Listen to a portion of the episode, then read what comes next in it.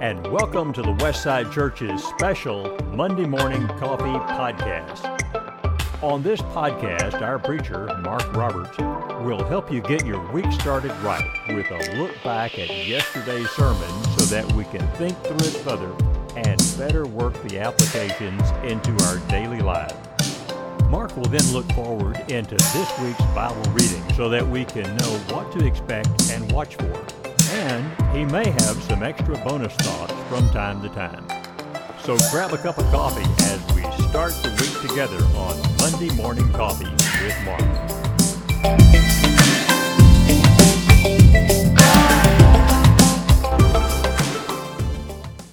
Good morning, good morning. Welcome to the Monday Morning Coffee Podcast for Monday, May the twenty-second. I am Mark, and you need to buckle up for the podcast today.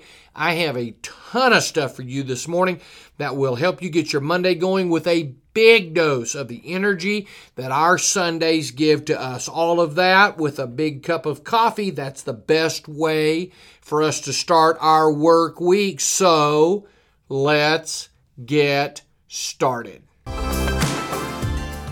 Let's think for a minute here about yesterday's sermon on false authorities, what does not authorize us in our lives, in our worship, in our work together as a church. How do we not know the will of God is kind of where this is coming from. And I appreciate very much the good reception this series is getting. People are interested in knowing God's will.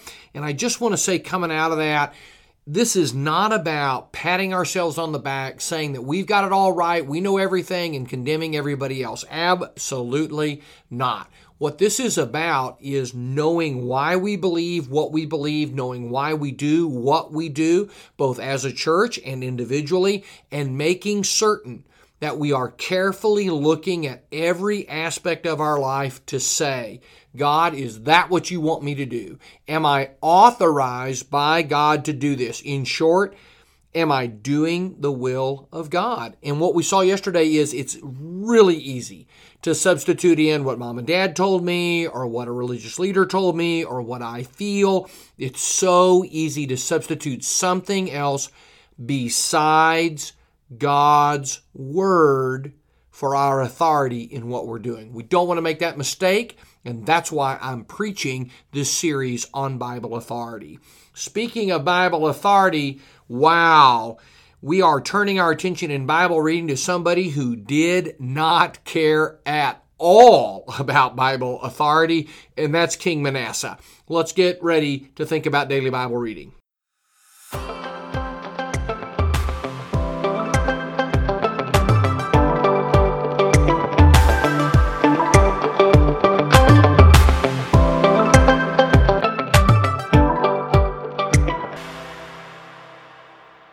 For Monday's reading, we're reading in Second Kings twenty-one, verses one to nine. And if you are a little worn out on the prophet Joel and trying to make application of some of his visions and ideas about the day of the Lord, and you're ready to think about some tangible, concrete sorts of things, the history of God's people, welcome to Second Kings chapter twenty-one. This begins in six ninety-eight B C when Manasseh starts to reign. Second Kings twenty-one one, Manasseh was twelve years old when he began to reign. Now there's lots of questions about how all of that works because of the timing of Hezekiah's reign and the invasion of Sennacherib and some things that we can date there. Maybe he was co-regent with Hezekiah for a period of time. We're not sure of this. As you're reading today, what you do want to notice is what's not being talked about. This was a time when there was a ton of political maneuvering in the world. Assyria and Egypt were all at each other. Everybody's competing here to see who can run the world, who could be the big superpower. And there isn't anything said about that at all. Nothing is said of that. That's not important. Remember, the Bible isn't the history of the world. The Bible isn't even the history of the Middle East. The Bible is the discussion of God's work, what God is doing, and that means the emphasis will be on Manasseh's failure to serve God. By the way, somebody is going to notice that Kings doesn't record Manasseh's repentance. If you didn't know that Manasseh repented, there I just, uh, yeah, spoiler alert, let the let the cat out of the bag. And you know I don't want to let cats out of the bag. But Second Chronicles will tell us about Manasseh's repentance. Kings does not, because Kings is really stressing his failure. And you don't want in the middle of a failure, failure, failure, failure sermon to have to stop off and give some fine print and say, oh yeah, but by the way, this and this happened, and here's my disclaimer about all of that. No, you just let the big failure stand out. Always watch for what's in Bible history and what's not in Bible history. So, for example, in Chronicles, there is no mention of David's adultery that we talked about yesterday. Chronicles is making some points about David being super faithful and doesn't want to introduce a disclaimer. Oh yeah, he was super faithful, but this also happened. In Chronicles, that's not working, and so the chronicler, that's probably Ezra, doesn't make mention of that. You can't write about everything, and something that detracts from your major point is something that doesn't, doesn't get in the text there, is not going to be written about. So watch for what is there and what is not there. What's not here is political maneuvering. What's not here is any kind of repentance. What is told in Kings is that Manasseh pushed them into an apostasy from which they could not return. Not even Josiah down the line will be able to rescue them from this miserable, terrible apostasy. And we just get a long list today of Manasseh's sins and all the wretched and horrible things that he did. In fact, now by the time I get to verse nine, they did not listen, and Manasseh led them astray to do more evil than the nations had done, whom the Lord destroyed before the people of Israel. By this point, I'm starting to wonder, was anybody really doing right under Hezekiah besides Hezekiah, or were they all just faking it? Because it does not seem like Hezekiah, verse twenty-one of chapter twenty, slept with his fathers, and Manasseh starts reigning, chapter twenty-one, verse one, and I mean idolatry is on in no time. Kabang, here we are, we're right back into the wickedness, and the people seem to be very willing to follow a king who just excels in wickedness. Tomorrow, we will hear what God has to say about a king who excels in wickedness. The word of the Lord to Manasseh tomorrow. It is Tuesday, and today we continue to read in Second Kings, the twenty-first chapter. Today we're reading verses ten to sixteen. These are the acts of Manasseh and how awful he is and was and what God had to say about it. In fact, God sends prophets, verse ten. Who are those prophets? Some want that to be Isaiah, but it seems that Micah and Isaiah are both off the scene well before Manasseh began to reign. Jeremiah has not begun preaching yet, so these are nameless prophets. Although some have suggested Habakkuk could fit in here, that's kind of iffy, not so sure about that. What we are certain of is that Manasseh is more wicked than even the nations around them. And God says that he's going to use a measuring line, verses twelve and thirteen, to do something that will bring a disaster that causes people's ears to tingle. Notice in verse thirteen that Manasseh is compared to Ahab. He is the only Judean king to be compared to the northern kingdom's worst king, Ahab. Remember Ahab and Jezebel. There's all kinds of discussion then about innocent blood in verse sixteen. That is a huge issue in the book of Deuteronomy. Deuteronomy nineteen, Deuteronomy twenty-one, lots of discussion about the shedding of innocent blood. That bothers God. Pay attention to what bothers God. Manasseh, maybe here is sacrificing children. Maybe this is a reference to killing prophets. The historian outside of the Bible, Josephus. Josephus is not in the Bible. Sometimes people quote Josephus like you can read, you know, Second Josephus right behind Chronicles, or maybe, you know, in between Galatians and Ephesians. There's the book of Josephus. No, you can't. Josephus is not an inspired writer. He's a historian, but Josephus does say that Manasseh killed prophets of God every single day. How about that? Well, if you're kind of fed up with Manasseh, maybe maybe we're going to go read something about Manasseh that is utterly shocking tomorrow. Tomorrow will be in Chronicles. It is Wednesday, hump day, and we are in the book of Chronicles. Second Chronicles thirty-three, verses ten to twenty, records one of the most shocking things in all of the Bible. Get ready. Manasseh repents. That is exactly what Second Chronicles tells us. In verse eleven, the Lord brought upon him the commanders of the armies of the kings of Assyria. This was a time of lots of political turmoil. There was revolts in Assyria. Babylon was coming on. Egypt used that revolt as an opportunity to revolt against the Syrian power as well. Lots going on on the world stage. God uses that then to bring Manasseh to repentance. Verse twelve, when Manasseh was in distress, he entreated the favor of the Lord his God and humbled himself greatly before the God of his fathers. He prayed to him, and God was moved by his entreaty and heard his plea and brought him again to Jerusalem into his kingdom. I don't even know what else to say. That's so incredible. First of all, that Manasseh finally responded to God is just amazing. If somebody told you, oh yeah, yeah, yeah, Manasseh repents. Later on, a prophet comes, helps him, some bad things happen. There's a lot of adversity. And so you know what? He turns to God. I would have said, no, he does not. You're making that up. And then if somebody said, not only did Manasseh repent and turn to God, but God received his repentance and forgave him and restored him to Jerusalem, I... I think that's really where people would say, oh, you're making that up. There is no way God has forgiven somebody as wicked as Manasseh. But God did. God did, and he restores him, verse fourteen, built an outer wall for the city of David, took away the foreign gods, verse fifteen. He restores the altar of the Lord.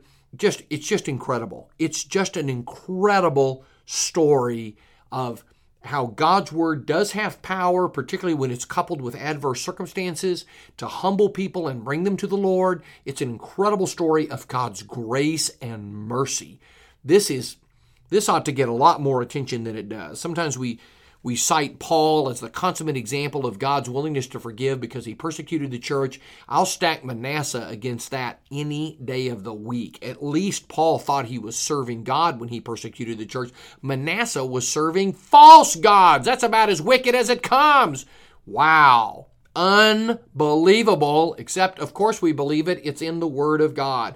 But verse seventeen tempers all of that. The people still sacrificed at the high places, but only to the Lord their God. So that was the worship to the right God in the wrong kind of way. And what that says is that a few years of reform cannot co- counteract a half century of paganism. Maybe you're still wondering about why Kings doesn't include the re- the repentance of Manasseh. And one writer said, his new personal relationship with Jehovah really did not affect all that much. The disaster had been inflict- inflicted. and the poison administered. Whatever change had come to Manasseh has no impact on the next king, Ammon. Manasseh had already made his impression there. How sad that is. Tomorrow, we will begin reading about the reign of Manasseh's son, Ammon, and it's not going to be good. See you on Thursday. It is Thursday, and it's time to read about King Ammon. He is Manasseh's son. He's twenty-two years old when he begins to reign. That's at the beginning of our reading. Second Kings twenty-one, verses nineteen to twenty-six is our reading for Thursday. Ammon reigns, and he's just evil. Verse twenty, did evil in the sight of the Lord like his father had done. There's no surprise there. Manasseh's long-term wickedness just has an effect upon the land, upon the people, and upon his own family. We wonder how long Manasseh even lived after his change of heart and repentance. The chronicler adds that Ammon didn't humble himself, but added to his guilt. That's in chapter thirty-three, verses twenty-one, twenty-two, and twenty-three. And there is some question from the account in Chronicles just what had happened to all of Manasseh's idols. Did they get fully destroyed, or did some of them just get put into storage? Because it seems like Ammon got them back out and got them back out in a hurry. He is assassinated in verse twenty-three. Wonder if that's some righteous people who were trying to change the course of things and get a righteous king going. Maybe that's a pro-Assyrian party wanting to get their hands on the throne. Lots of political turmoil going on. But Ammon just doesn't last long and probably shouldn't have lasted long. He is wicked. And so at the end of our reading, Josiah comes to the throne, verse twenty-six, and we wonder, is he going to be any better? We'll see about that tomorrow. Let's read more about Josiah on Friday, and I'll see you then. It is Friday, and it is time to talk about one of the great kings. That's King Josiah. In our reading today, he begins reigning. This is Second Kings twenty-two, verses one to seven. He was eight years old when he began to reign. He reigned thirty-one years in Jerusalem. Josiah begins his reign in six forty-one B C, and he is an incredible king. It is said in verse two that he did like David did. That is a huge compliment. Did not turn aside to the right or to the left. That comes from Deuteronomy seventeen, verses eleven and verse twenty. And again, these are very Very lofty comparisons here. Only Asa and Hezekiah are spoken of as being like David. He is such a good king. And he may be such a good king because the prophet Zephaniah is speaking during his time, and Jeremiah also is called to prophesy. He begins prophesying when Josiah was twenty-one years old in six twenty-four B C. That's Jeremiah chapter one and verse two. And we are going to go read next week in the book of Jeremiah. Jeremiah. So we'll talk more about Jeremiah next week, but just hold on to the idea that Jer- Josiah is not bringing all of these reforms and doing all of these good things in a vacuum. Just one day, after all of the wickedness of Manasseh and Ammon, Josiah jumps up and says, hey, let's do what's right. There are some people who are encouraging him with that, and that's Zephaniah and Jeremiah, and of course there may even be other prophets who are doing the same. So they're going to repair, that's where our reading is today, they're going to repair the house of God. Money is taken from the temple to do what's right and to get everything going again, to pay the workmen. Removing idols here is not enough. Josiah needs to restart the right worship of God by cleansing the temple. And the book of Kings moves very quickly to the biggest project of Josiah's career, which is this cleaning up of the temple, because that leads to the book of the law being found. But it is not the only thing that Josiah ever does. It's just a huge, big piece of what he does, and it gets us started with him in the very best way. Not to give everything away, but yes, they are going to find the book of the law as a result of this cleaning up of the temple of God. That makes me always think a little bit about when we have a work day down at the church building and we find workbooks from ten years back, Bible class, and we find a reading schedule from seven years back. And I remember in the old church building, we had a huge work day, and there was printing press material and all of this other stuff from back when Westside printed its own bulletin and mailed it out. How about that? So there's always stuff accumulating, but the cleaning here is not old lesson books. It's not an old printing press. We used to print the Torah. It's idolatry and all the accoutrements that go with idols and all the wickedness. That's what Josiah is cleaning out. That's what Josiah is having taken out of the temple, and the temple be repaired and brought back to condition so they can worship God. What a great king. What a great beginning to his reign. Looking forward to reading more about Josiah, and looking forward to reading more about Jeremiah, who is a big force in his reformation. So thank you for listening. There's the podcast for the week. If you like the podcast, we certainly would appreciate it if you would subscribe or follow, rate, and give a review on iTunes or whatever app you listen on. Tell somebody about the podcast. That helps the show get out to more people. Thanks again for listening. Until next week, I hope your Friday is wonderful and that the Lord is with you today, all day. I'll see you on Monday with a cup of coffee.